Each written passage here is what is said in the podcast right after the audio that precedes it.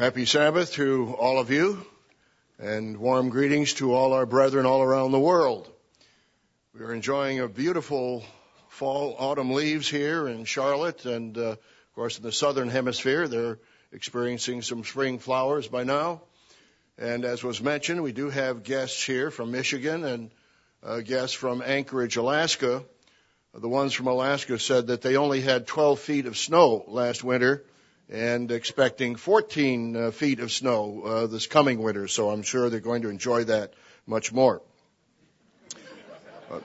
well, thank you, uh, Miss Hunter and uh, Mr. McCullough, for the uh, song. My inspiration uh, certainly reminded me of the phrase in Song of Solomon that I am my beloved's and he is mine. And of course, that's symbolically applying to the church and Christ, and I hope you have that approach as well. All the earth, although the earth and the universe are billions of years old, we are coming to the end of 6,000 years of recorded history. We've documented the rise and fall of nations over these thousands of years. We've documented it in our telecast and in our publications. And in the next couple of decades, we're going to see more nations fall and other nations rise. The world and its societies, however, are going to be replaced by the kingdom of God, the world ruling government of God. We've been preaching that good news now for decades. The gospel of the kingdom of God is prophetic. It reveals the future of all nations and of all peoples. And according to Bible prophecy analysts, two of them, which I'll mention a little later, the Bible contains 27 to 28 percent prophetic verses. That is, those verses are predictive of future events. Bible prophecy is absolutely vital. It reveals God's plan for mankind and it reveals our future. The title for the sermon today is Why Prophecy? Before we answer that question, let's understand our calling. We live in exciting times, but God has called us, His people, to face reality and to respond to that reality.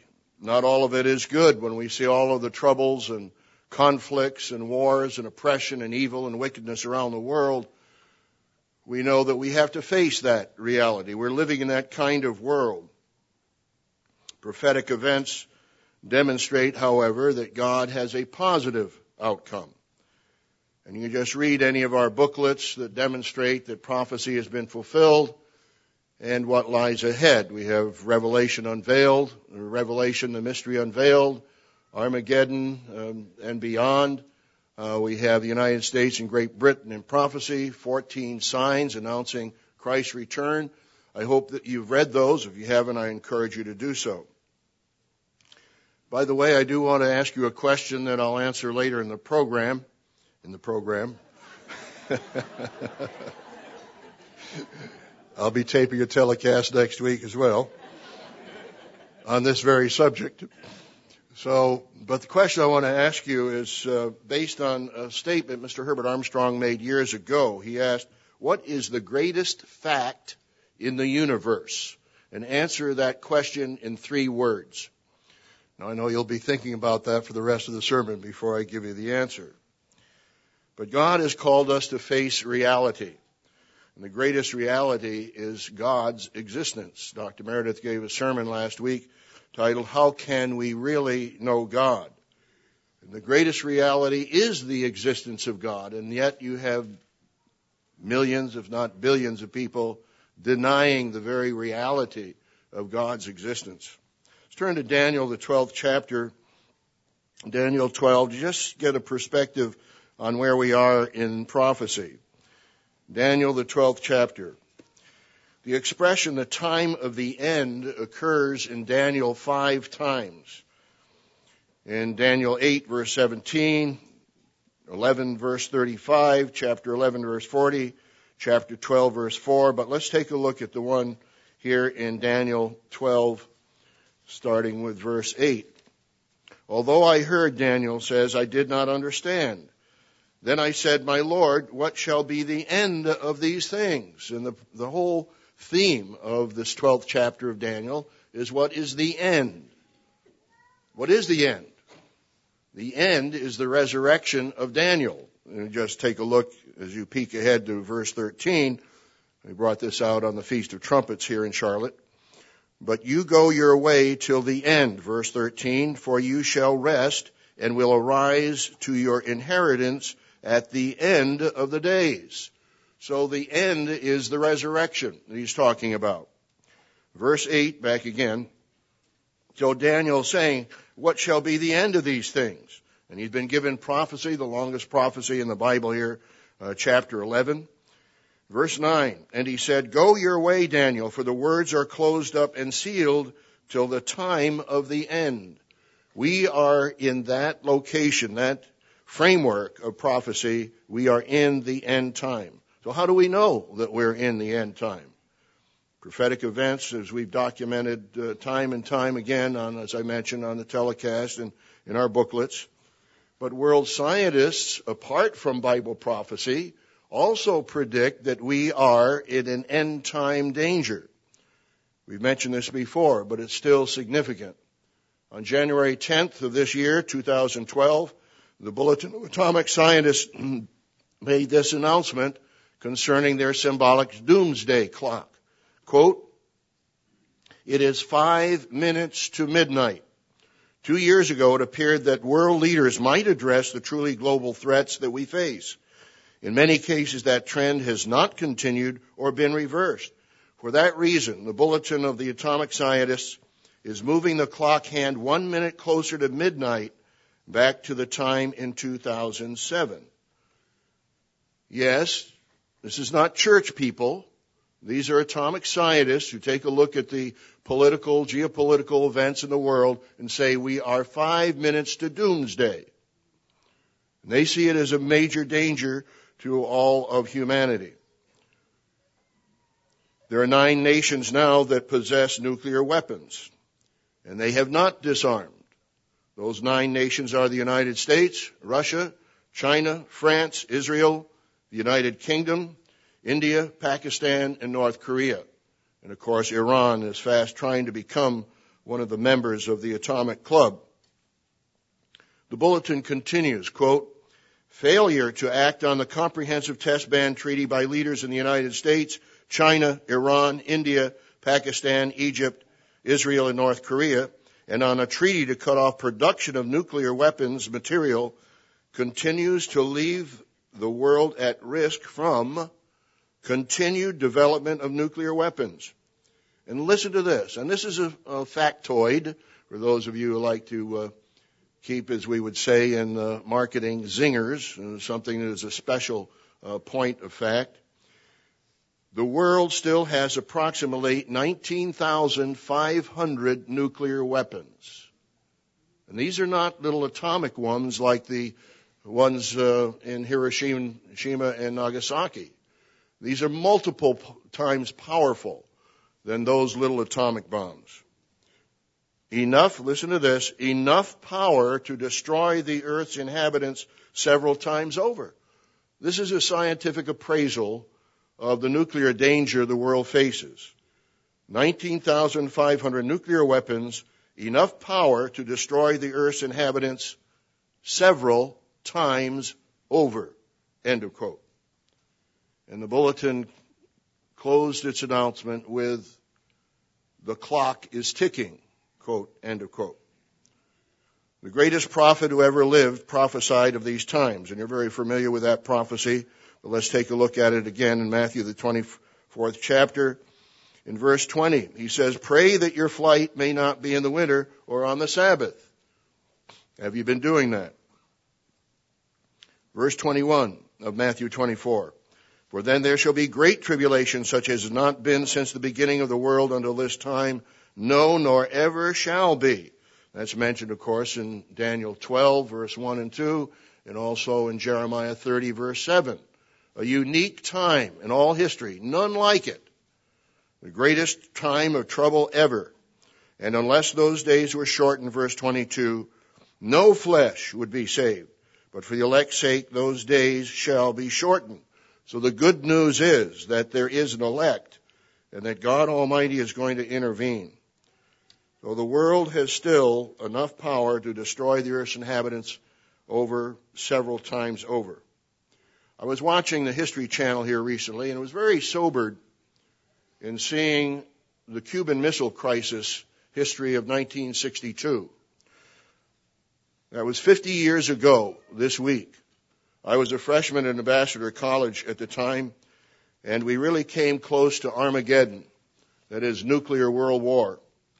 On September 11th, uh, 1962, uh, Soviet Foreign Minister Andrei Gromyko warned that an American attack on Cuba could mean war with the Soviet Union. What was happening was Russia was putting nuclear weapons on the island of Cuba, just 90 miles away from Florida. And during the particular time of this crisis, it came to a point where, and this was documented with the aerial photographs and so forth, 24 nuclear missiles were armed and ready to go to shoot towards the United States. That was a reality. And I remember there at Ambassador College in Pasadena, uh, California, right across the street from the uh, Hall of Administration, is a market that everyone went to, a grocery store called El Rancho. And at that time, the crisis was well known in the United States, and people were hoarding food and uh, water and, and necessities. And many parts, you go into the El Rancho, and there was nothing there. The shelves were bare. People were afraid. They were hoarding because of that nuclear crisis. On October 22nd, the United States military forces went to DEFCON 3. Uh, DEFCON has to do with defense readiness condition. It has five numbers. Five is the least. Number one is nuclear war. DEFCON 3 was readiness condition. In October 26th, which was just 50 years ago yesterday, the military went DEFCON 2, which meant that they were one step away from nuclear war and war readiness. At that time, SAC, that is the Strategic Air Command, was put on 24-7 notice. They had bombers flying 24 hours a day, seven days a week over around the edges of Russia, Soviet Union, ready to go and drop nuclear bombs in case uh, the president said we are going to nuclear war. And that lasted for until November 15th, that uh, readiness, that DEFCON 2. DEFCON 1 is nuclear war, but it did get to DEFCON 2 for a while. October 27th, which was uh, two days ago, 50 years ago, uh, President Kennedy sent Khrushchev a letter stating that he might make a statement for the United States not to invade Cuba, or that if Khrushchev would, Khrushchev wanted to uh, have the United States remove its uh, nuclear missiles from Turkey, and uh, finally an agreement was made secretly to remove those missile bases from Turkey, and so Khrushchev again announced that he would remove the nuclear missiles from Cuba, and that ended the crisis. But we came that close. In fact, even as described there in the History Channel, uh, President Kennedy's staff was urging him to go to war. But he was the one who stood back, no, we've got to find a way not to go to war. But that's just the kind of danger that the world is in. So the clock is ticking. But God's kingdom clock is kicking, ticking too. And that's the good news. Every minute that goes by, we're getting closer to the kingdom of God, and we had that good news during the Feast of Tabernacles. Human nature is not changed. The doomsday clock is symbolically five minutes to midnight. We know the end of the history. We know the end of the story. And we know that God's kingdom is coming and the Prince of Peace will enforce world peace. Might turn to Hebrews 11 verse 13. Hebrews 11 verse 13. As we see the good news of the future. These all died in faith, not having received the promises, but having seen them afar off were assured of them. Prophecy and promises are almost equal terms. God made great covenant promises to Abraham. and to Isaac and Jacob. And those covenant promises still exist. And we have been given great and precious promises. It says in 1 Peter 2, or uh, 1, 2 Peter 1, and verse 4 it is, that God has given us exceeding great and precious promises. But notice this.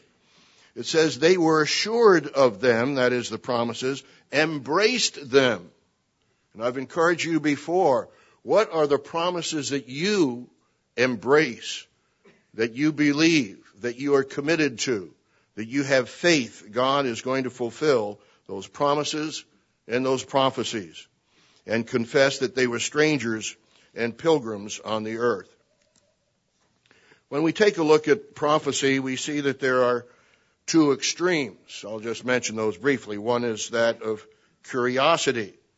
Uh, people are very curious, and of course, some go into astrology or seances or trying to talk with the, communicate with the dead, this type of thing. And uh, they're very curious. They get into sorcery. But Jesus warned back there in Matthew 24 that many false prophets will rise up and deceive many. And curiosity killed the cat, an old, old expression. We have three cats, and I'll tell you, they are curious. Uh, thankfully, they haven't gotten killed yet. Matthew 24, 24, it says, For false Christs and false prophets will arise and show great signs and wonders to deceive, if possible, even the very elect. So we have to be careful about those temptations that come along. I won't turn there, but Deuteronomy 13 verse 1 says, If there arises among you a prophet or a dreamer of dreams and gives you a sign or wonder, and it comes to pass, and he says, let's go after other gods, don't do it. But God is testing you to see whether you love Him or not. So God is going to allow miracles, signs, and wonders to occur from false prophets. And it's going to be a test to you to see whether you really love Him or not. We have a telecast uh, scheduled in February 2013, Modern Dangers of the Occult. God warns us about spending time with occult games and books and movies.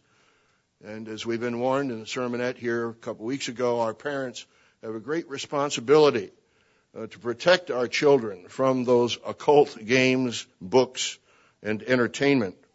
Some teams have paid the horrible penalty of demon possession because of their curiosity. We need to avoid that extreme. Unger's Bible Dictionary gives this warning. Notice what one of the purposes of prophecy is not. Quote, prophecy is not intended to open the future to idle curiosity, but for the higher purpose of furnishing light to those whose faith needs confirming. The revelation of future events may be needful in times of discouragement to awaken or sustain hope. And that's what happened to me in my life when I was desperately negative depressed and without hope, and to find the prophecy that Christ was going to come again. It gave me hope, and I was able to overcome that depression. Continuing with the comment, the revelation of future events may inspire confidence in the midst of general backsliding and to warn evil of evil threatening the faithful. The predictions of against Babylon, Tyre, Egypt, Nineveh, and other kingdoms were delivered to the people of God to comfort them by revealing to them the fate of their enemies. That's Unger's Bible Dictionary, page 892. So, yes, Bible prophecy can sustain hope and inspire it, but one of the wrong purposes is to pursue one's own interpretation of prophecy as a hobby or as idle curiosity. Another extreme in the approach towards prophecy is just the rejection of prophecy. Modern critics have taken exception, to say the least, of God's church's exposition of prophecy. One uh, church that has criticized us, that is not just the living church of God, but uh, the church of God in general, quote, Bible prophecy is not about knowing the future. What? It's about knowing Jesus Christ. Oh, which Jesus Christ? And have you ever read the Bible that prophecy is not about knowing the future? This is an either or fallacy. You know, you either love Jesus or you go after prophecy. It's an either or. No, it's not an either or. You obey Christ. You love Christ because he is the prophet who reveals the future. And it's just amazing how some of these critics will take it. Take a look at Revelation 1, verse 1. And this is something that I'll repeat later in the sermon because it's in a sense an assignment to you. Revelation 1 verse 1. The revelation of Jesus Christ. The revelation of the future. Prophecy is not about the future. Jesus is the one who reveals the future. Just absolutely incredible criticisms that have no basis in reality. The revelation of Jesus Christ, which God gave him to show his servants things which must shortly take place. And he sent and signified it by his angel to his servant John, who bore witness to the word of God and to the testimony of Jesus Christ to all things that he saw. Now, do you believe the Bible, brethren? Read verse 3. Blessed is he who reads and those who hear the words of this prophecy and keep those things which are written in it for the time is near. Now, the Jesus Christ of the Bible is the one who is the revelator. And he tells you that you will have a blessing if you read this book and if you keep the things that are in it. And I hope that you are not, again, missing uh, revelation. So here is a, an extreme criticism that rejects prophecy, saying that Christ is not the, uh, he's not the one who reveals uh, end time prophecy. He's all in all. It's almost, well, you choose Christ or the prophecy, or, or prophecy. No, it's not either or. It's both and. I won't go there because of time, but, uh, you know, the greatest prophet that ever lived was predicted by Moses in Deuteronomy 18 in verse 15. He said, there is going to be a prophet like you, Moses, that is going to come along later.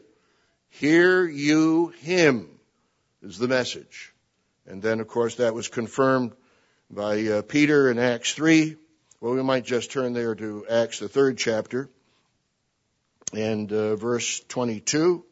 Acts 3 and verse 22, speaking about that prophet. Now, some modern individuals have considered themselves to be that prophet. No.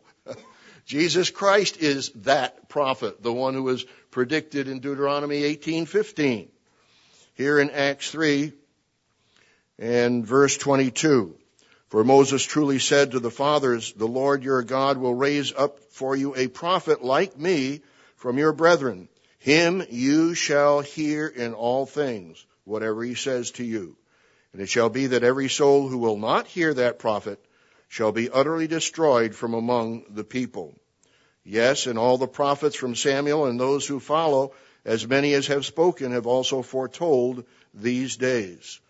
The very foundation of the New Testament church is the apostles and the prophets.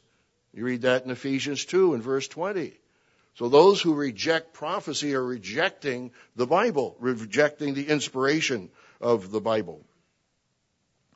Let's turn to Revelation 19. I, I think we all, I'm preaching to the choir here, I understand, but uh, nonetheless, this is going out and probably end up on the internet, and we'll have uh, others uh, see this later on. But it's not an either or that you either worship Jesus or you're following predictive prophecy. Here's another solid statement about Jesus Christ himself relating to prophecy. Revelation 19 and uh, verse 10. Here was uh, a message to the apostle John and he started to fall down and worship and he says there in verse 10 and I fell at his feet to worship but he said to me see that you do not do that. I am your fellow servant and of your brethren who have the testimony of Jesus. Worship God for the testimony of Jesus is the spirit of prophecy. So those who are rejecting prophecy are way off the map. They've got a different Jesus not the Jesus who is the spirit of prophecy. So thank God that He has revealed to us the truth.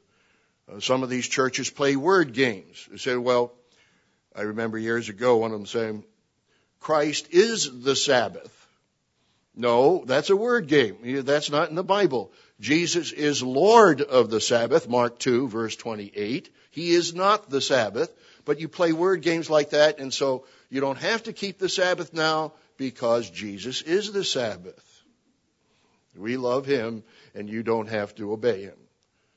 And then the other kind of word game is Jesus is the law. Therefore, you don't have to keep the commandments, you don't have to keep the law because Jesus is the commandments. Those are word games that are deceptive. They are not biblical. And of course, he's told, was it Peter had said in Acts 5.32 that God gives the Spirit to those who obey Him. Somehow the word obey is a bad word in some uh, religious circles. These critics claim to have love, but do they love people in the world enough to warn them of the evil to come? so they can repent and change. And Jesus gave warning after warning as a way of loving his audience and loving the whole world uh, for that matter. And the apostle Peter warned his audience. Let's turn back there to Acts 2 and verse 40. Acts 2 and verse 40. Yes, prophecy as a warning to help people avoid the dangers in the future is love a way of expressing love. Acts 2 and verse 40. Even the apostle Peter warned his audience. And with many other words, he testified and exhorted them saying, be saved from this perverse generation. And those who were gladly received his word were baptized, and that day were about 3,000 souls were added to them. So over the years, the Church of God has been criticized because the church, in essence, has made mistakes. The church did set dates, or at least implied certain events were going to occur at certain periods of times, and the church was mistaken. Mr. Armstrong corrected that in 1980 in the article that mentioned we are not ministers of chronology. He admitted that yes, we are not as ministers to be able to set dates. But Jesus said you should know the time. You should know the season. And he gives us those signs by which we can tell those seasons. The apostle Paul, of course, if you want to apply that kind of criticism, then you need to uh, criticize the apostle Paul. Because he thought Jesus Christ was coming in his day for a while. He said in 1 Thessalonians 4, then we which are alive and remain shall be caught up together with them in the air.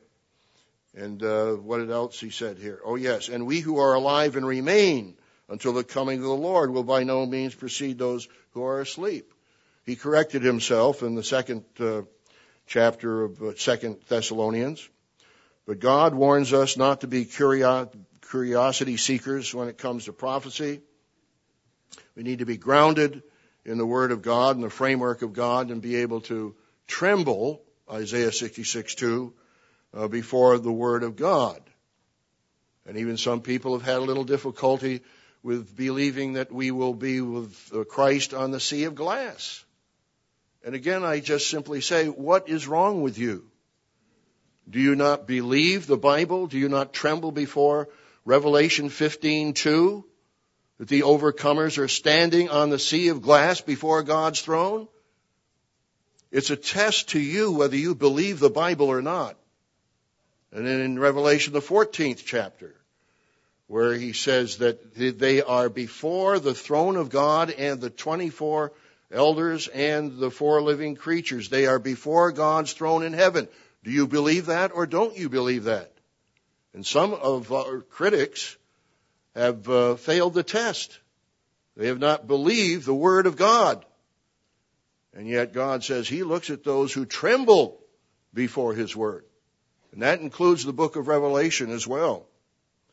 So we need to make sure we avoid those extremes, that we don't water down the significance and importance of prophecy, or that we don't reject it on the other hand. But what is your perspective on prophecy?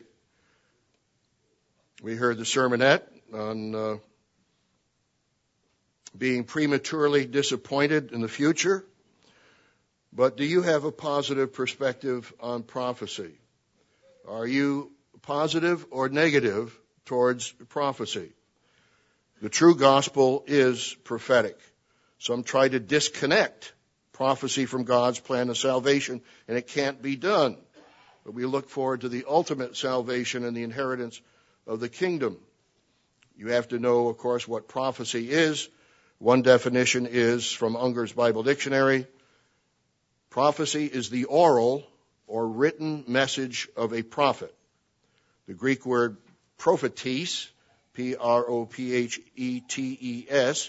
means a foreteller or an inspired speaker. The Anchor Bible Dictionary says the secular word prophet was used to mean one who speaks for a, a God and interprets his will to human beings. That's the Anchor Bible Dictionary. But God's prophets, the great prophets, Isaiah and Jeremiah, they warned the ancient kingdoms of Israel and Judah that they needed to reform. They needed to change their ways.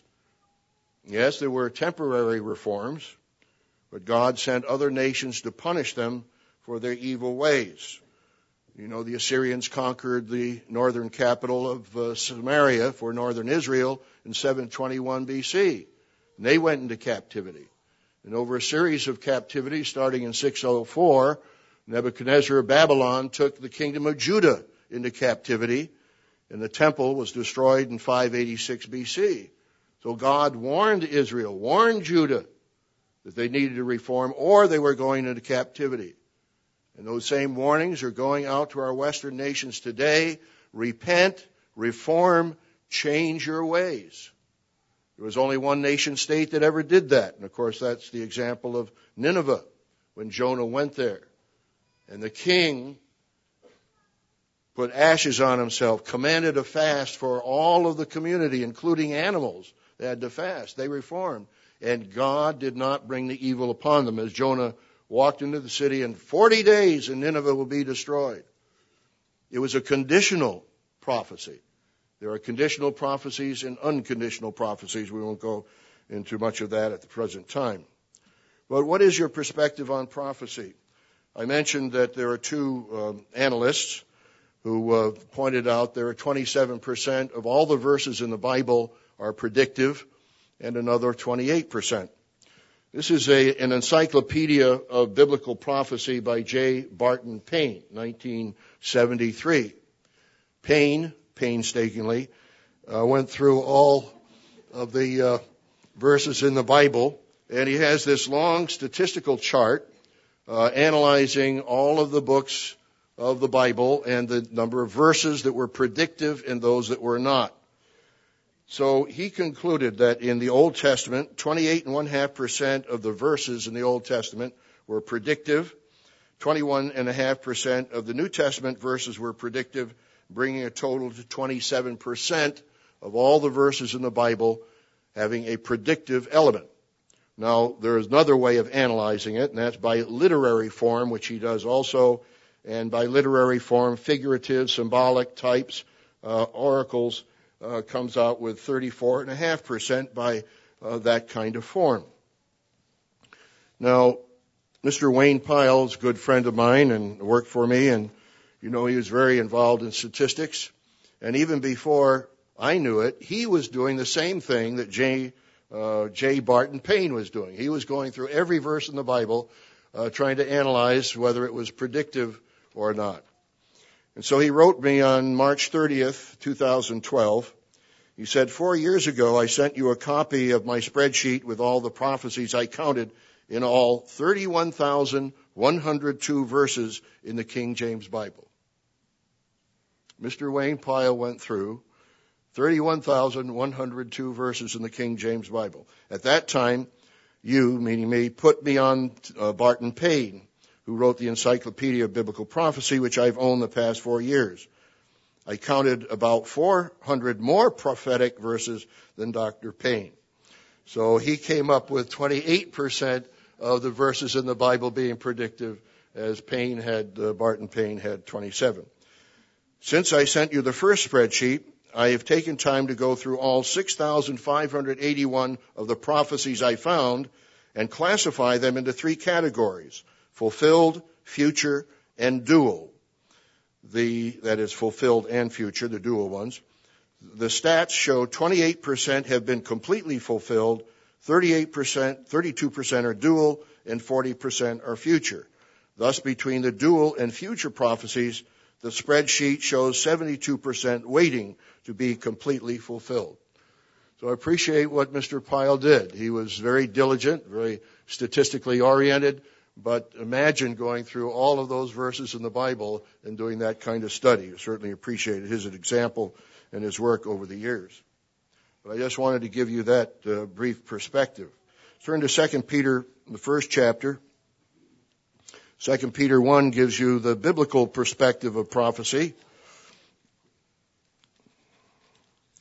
2 Peter 1, and I know this is all marked in your Bibles, perhaps, if you're a regular long-time Bible student. First Peter, sorry, Second Peter 1 and verse 19. 2 Peter 1 verse 19. And so we have the prophetic word confirmed. Now why does he say that? Because he's saying in the previous verses, he saw the majesty of Christ. As he says in verse 16, we were eyewitnesses of his majesty and heard the voice from heaven, this is my beloved son in whom I'm well pleased. So Peter had seen prophecy fulfilled and he said, I'm an eyewitness of that.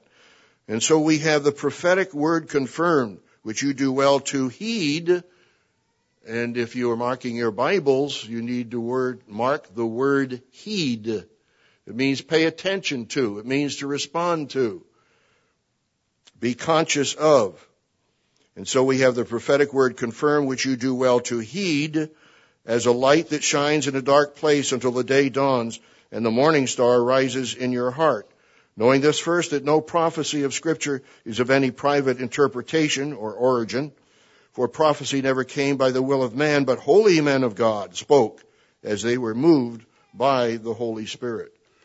Or as the King James Version says, we have a more sure word of prophecy, whereunto you do well that you take heed as unto a light shining in a dark place. So as we've seen, the gospel is prophetic. God's festivals and annual holy days also reveal the future. As we know, God's plan of salvation is revealed through the annual festivals and holy days. The future of mankind the glorious future, particularly through the white throne judgment and the millennium and the Feast of Tabernacles, revealed through the annual festivals and holy days. So we know the true prophet of the Bible, Jesus Christ, is the Savior of the world. We know we can visualize, as we have at the feast, the future of the world, the kingdom, children playing in the streets, everyone under his own fig tree. But we need to know the vital reasons for prophecy, and studying prophecy is an act of faith. Turn to Hebrews 6, Hebrews the sixth chapter.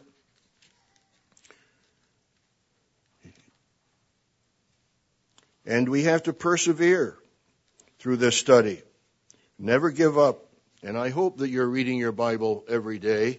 I challenge the uh, brethren down at Victor Harbor in South Australia at the feast even though you're busy at the feast, to read the Bible at least five minutes in the morning and five minutes before going to bed at night. And I found that, that that's a challenge even for me. But I found it was tremendously beneficial. Of course, we're working, preparing sermons and, and giving other messages at the time. We're always using the Bible, but just to read the Bible itself is inspirational. And God can correct you. He can give you perspectives, positive perspectives as you read the Bible and understanding. Here in Hebrews 6 and verse 11. And we desire that each of you show the same diligence to the full assurance of hope until the end. In fact, of course, prophecy gives us hope. That you do not become sluggish, but imitate those who through faith and patience inherit the promises. The promises are prophetic. And again, prophecy is also similar to many of the promises of the Bible, but it's through faith and patience we inherit the promises. For the remainder of this sermon, I'm going to give you four vital reasons for prophecy. We need to be ready for the return of Christ. We need to study our Bibles and apply it in our lives. Purpose number one for why prophecy. Bible prophecy warns people and nations to repent so they can avoid punishment. Bible prophecy warns people and nations to repent so they can avoid punishment. Turn to Matthew, the third chapter. John the Baptist prepares the way as the subhead here in Matthew 3. Matthew 3 verse 1. In those days, John the Baptist came preaching in the wilderness of Judea and saying, Repent, for the kingdom of heaven is at hand. The very first word was repent. And when Jesus went out preaching, as it says in Mark 1 verses 14 and 15, what was the first word? Repent, for the kingdom of heaven is at hand. For this is he who was spoken of by the prophet Isaiah, saying, The voice of one crying in the wilderness, Prepare the way of the Lord, make his paths straight. Now John himself was clothed in camel's hair, with a leather belt around his waist, and his food was locusts and wild honey. Uh, how many of you have actually uh, had uh, locusts? Let me see your hands. I'd like to like to see you afterwards and see what that's like. I really have to try that one till sometime. And then Jerusalem, all Judea, and all of the region around Jordan went out to him and were baptized by him in the Jordan, confessing their sins. And when he saw many of the Pharisees and Sadducees coming to his baptism, he said to them, Brood of vipers, who warned you to flee from the wrath to come? Therefore, bear fruits worthy of repentance. Now that happened to me when I was starting to read the literature from the Radio Church of God before it became the Worldwide Church of God, and one particular booklet in uh, in particular, 1975 in prophecy, and uh, of course, Mr. Armstrong in writing that booklet wasn't setting a date; he was using the predictions of scientists saying there's going to be a helicopter on every lawn by 1975. But he wasn't setting a date. He was using the scientists' predictions to contrast what they were predicting for 1975 versus what uh, Bible prophecy was predicting for the coming years ahead. But I remember the drawings by Basil Wolverton, and uh, oh, I mean that really got my attention to see the bulldozer pushing those dead bodies, you know, into a cavern, which you've seen actually on the Holocaust uh, movies time and again very frightening, and it moved me. I was warned to flee from the wrath to come.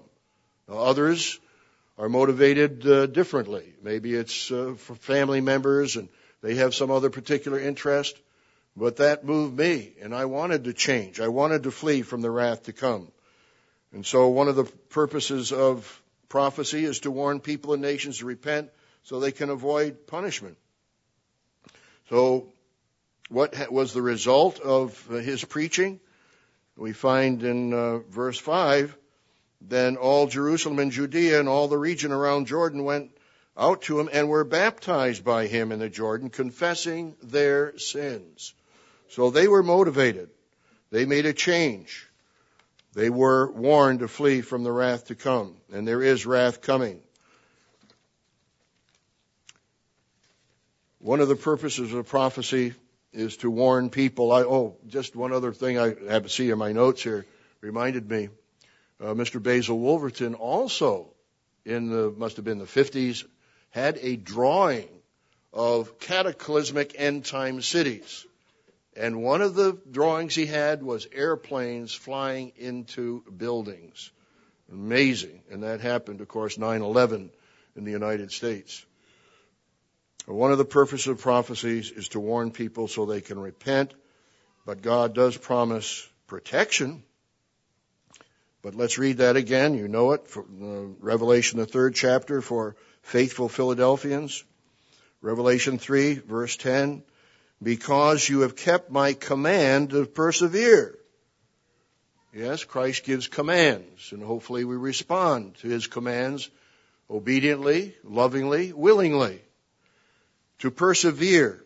I also will keep you from the hour of trial which shall come upon the whole world the Greek is petrosmos, which shall come upon the whole world to test those who dwell on the earth. Behold, I am coming quickly. Hold fast what you have, that no one take your crown. God has promised that there is protection. There is an hour of trial that is coming. And the kings of the earth and the mighty men will uh, say to the rocks, fall on us, as it says there in Revelation, the sixth chapter. So who will be protected? Those who listen to God's prophetic warnings and change their lives. The book of Jonah, of course, showed that, as we mentioned earlier, and the prophetic warnings resulted in God's blessings on the people. But the question is, will our nations respond to the warnings that we're giving today? But what is the purpose of prophecy? Why did God give us these prophecies? Purpose number one is biblical prophecy warns people and nations to repent so they can avoid punishment. We certainly need to act now. And of course, the sermonette made that clear that we need to persevere. I've shared with this with you before. It's a comic strip which sometimes has value, sometimes does not have value. It's called non sequitur, which is Latin term for it doesn't follow. And this is by Wiley. This was the Los Angeles Times, uh, July 17, 2002. It's a one frame comic uh, drawing and it's titled The Philosophical Countdown. So you have two of these prophets of doom standing on a street corner facing each other, each with a sign in his hand. The one says, Rejoice, today is the first day of the rest of your life.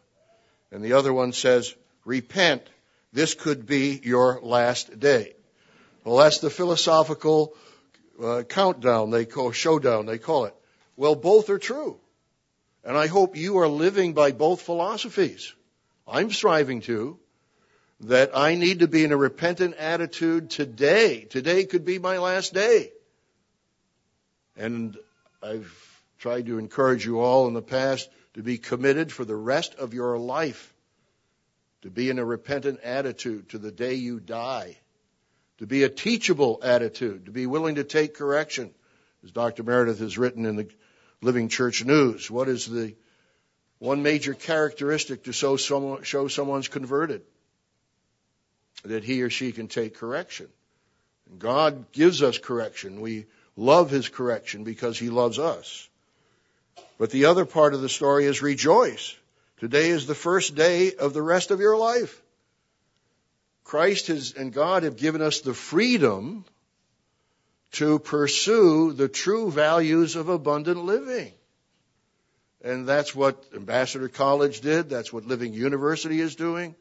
We have the freedom to pursue the true values of abundant living. Mr. Herbert Armstrong wrote a book called The Incredible Human Potential. And we had the Ambassador Cultural International Foundation with all the great uh, concerts and artists at Ambassador Auditorium to show the incredible human potential. And we need to again achieve that incredible human potential with God's guidance and recapturing true values. Purpose number two in biblical prophecy warns people to repent in captivity.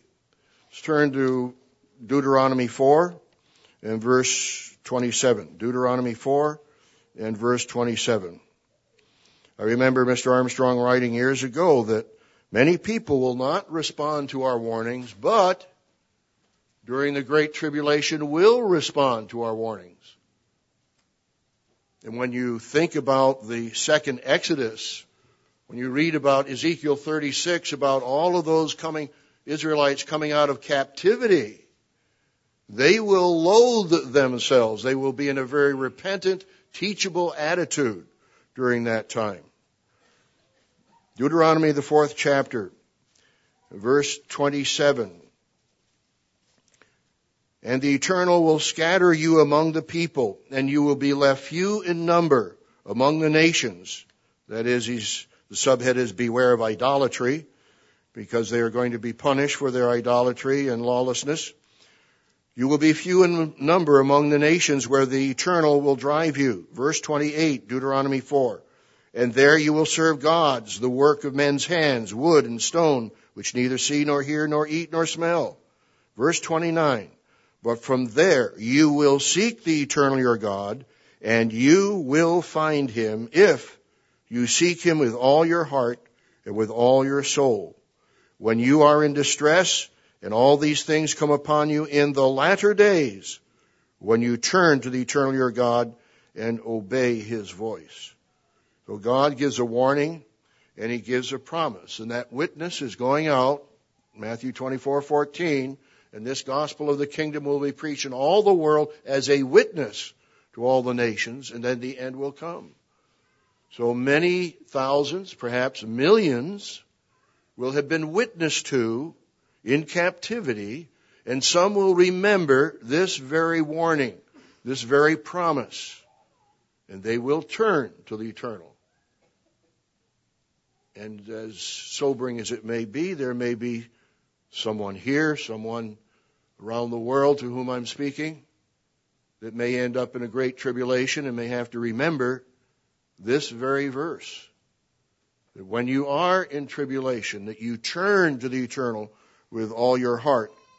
If you seek Him with all your heart and with all your soul, so God will bless you if any of you here, and I pray not that any, not even one person in this, this auditorium would end up in that situation. But if someone does, remember this warning this day. This is God's word, and He will deliver you even in that terrible situation. Purpose number two of biblical prophecy warns people to repent in captivity. The third purpose of prophecy is to announce the coming kingdom of God on earth. God is doing that. He's called us to rule with Christ as he establishes his kingdom here on earth. We'll rule with him for a thousand years. We know Revelation, the 20th chapter, verses 4 through 6. At the Feast of Tabernacles, we read some of the millennial prophecies in Isaiah 2, Isaiah 11, Isaiah 35, Micah, the fourth chapter, Ezekiel 36, and of course the last great day, uh, Dr. Meredith reading from Ezekiel 37. Those are inspiring prophecies that give us hope. Edersheim's prophecy and history in Revelation in relation to the Messiah uh, makes this observation. The one, quote, the one pervading and impelling idea of the Old Testament is the royal reign of God on earth. It's amazing that someone could have that perspective. Edersheim's prophecy and history in relation to the Messiah. Quote, the one pervading and impelling idea of the Old Testament is the royal reign of God on earth. This messianic idea is the sole raison d'etre of the Old Testament viewed as revelation. That's pages 48 and 135 quoted in J. Barton Payne's book, which I have with me, page 7. Yes, Christ is coming back as King of Kings and Lord of Lords. Edersheim had it right. The royal reign of God on earth. So government in the hands of man will only lead to total destruction, as we read in Matthew 24 verse 22, and as the Bulletin of Atomic Scientists has observed human nature and the 19,500 nuclear weapons that are still around the world. Let's turn to Acts 3 and verse 20. Yes, prophecy reveals the future and the kingdom of God. Acts 3 and verse 20 is the restoration verse. In fact, Mr. Armstrong at one time called this the pivotal verse of the Bible. Acts 3 and, uh, well, start with verse 19. Repent there and be converted that your sins may be blotted out, so that times of refreshing may come from the presence of the Lord, and that he may send, Jesus Christ, who has preached to you before, whom heaven must receive until the times of restoration of all things. Verse 21 was called the pivotal verse of the Bible because it's the restoration of all things which God has spoken by the mouth of all his holy prophets since the world began. That's what we're looking forward to. The restoration of what? The restoration of God's government. the restoration of God's whole way of life, which the holy prophets have preached from their mouths since the world began. Just wonderful news, wonderful hope and prophecy.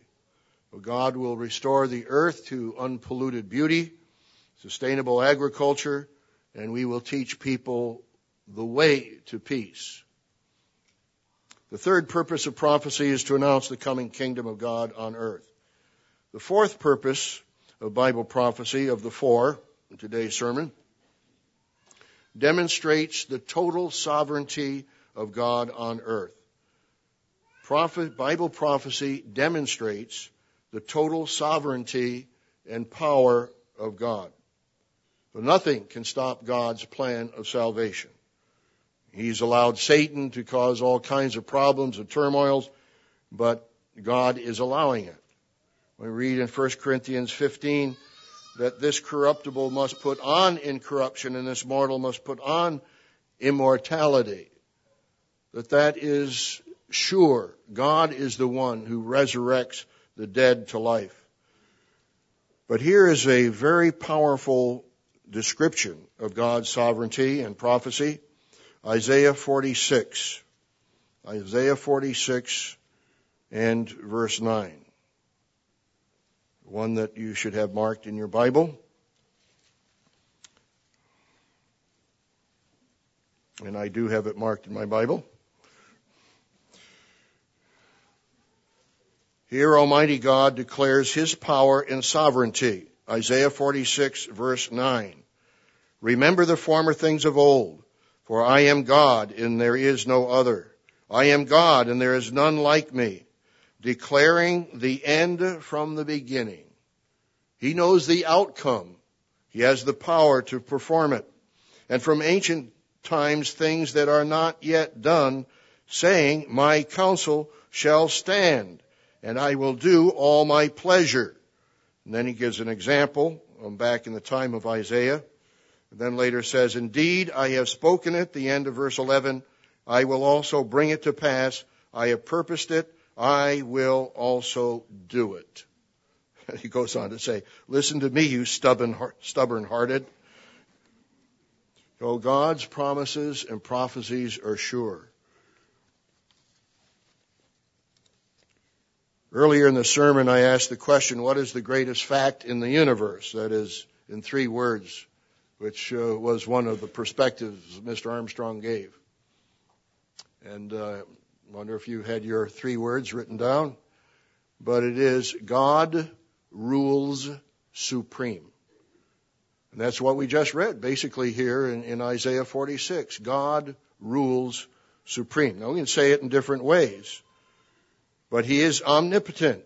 It says in Revelation 19 verse 6, we rejoice for the Lord God omnipotent reigns. As we heard in the sermonette, God is in charge. That's four words, but uh, still very powerful and still very accurate. So the Bible contains the sure word of prophecy, as we saw in 2 Peter 1 verse 19.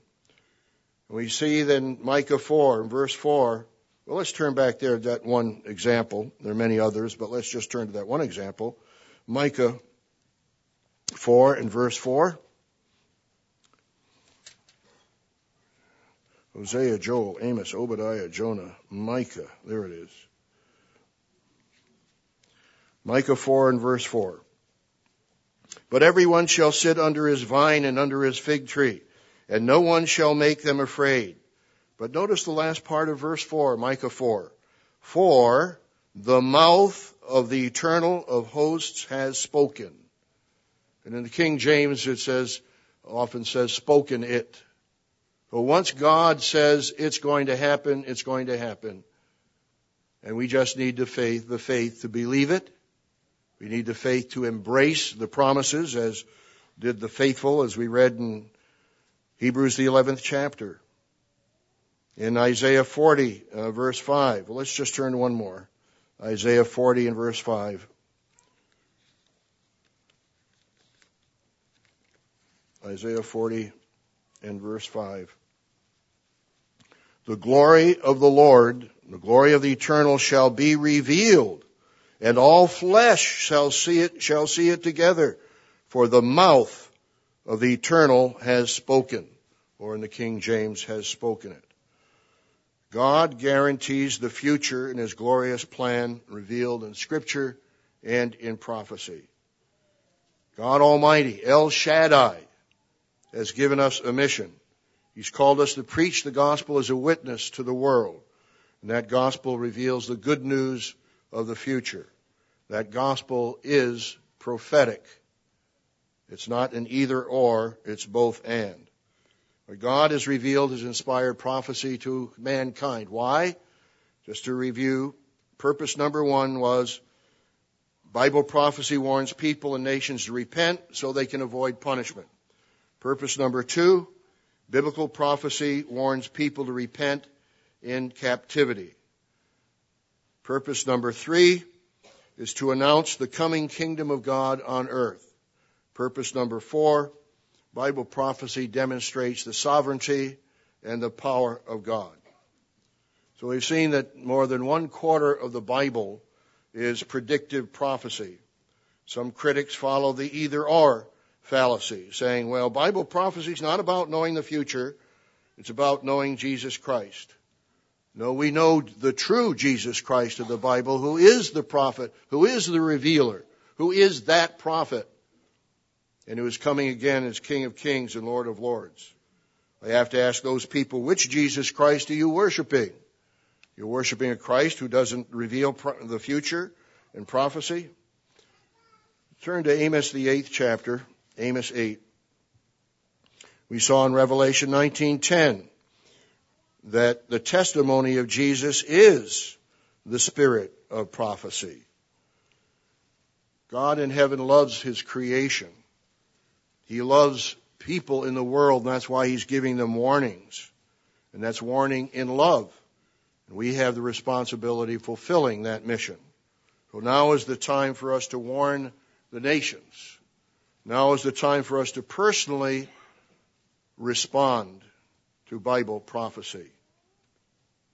As we saw earlier, the doomsday clock is ticking, but the kingdom of God clock is also ticking. But we rejoice in the truth of God and His coming kingdom. But there is coming a time when the truth that we're preaching will not be available to the world. Amos 8 and verse 11. Behold, the days are coming, says the Lord eternal, that I will send a famine in the land or on the land, not a famine of bread nor a thirst of water, but of hearing the words of the eternal. They shall wander from sea to sea, from north to east. They shall run to and fro, seeking the word of the eternal, but shall not find it.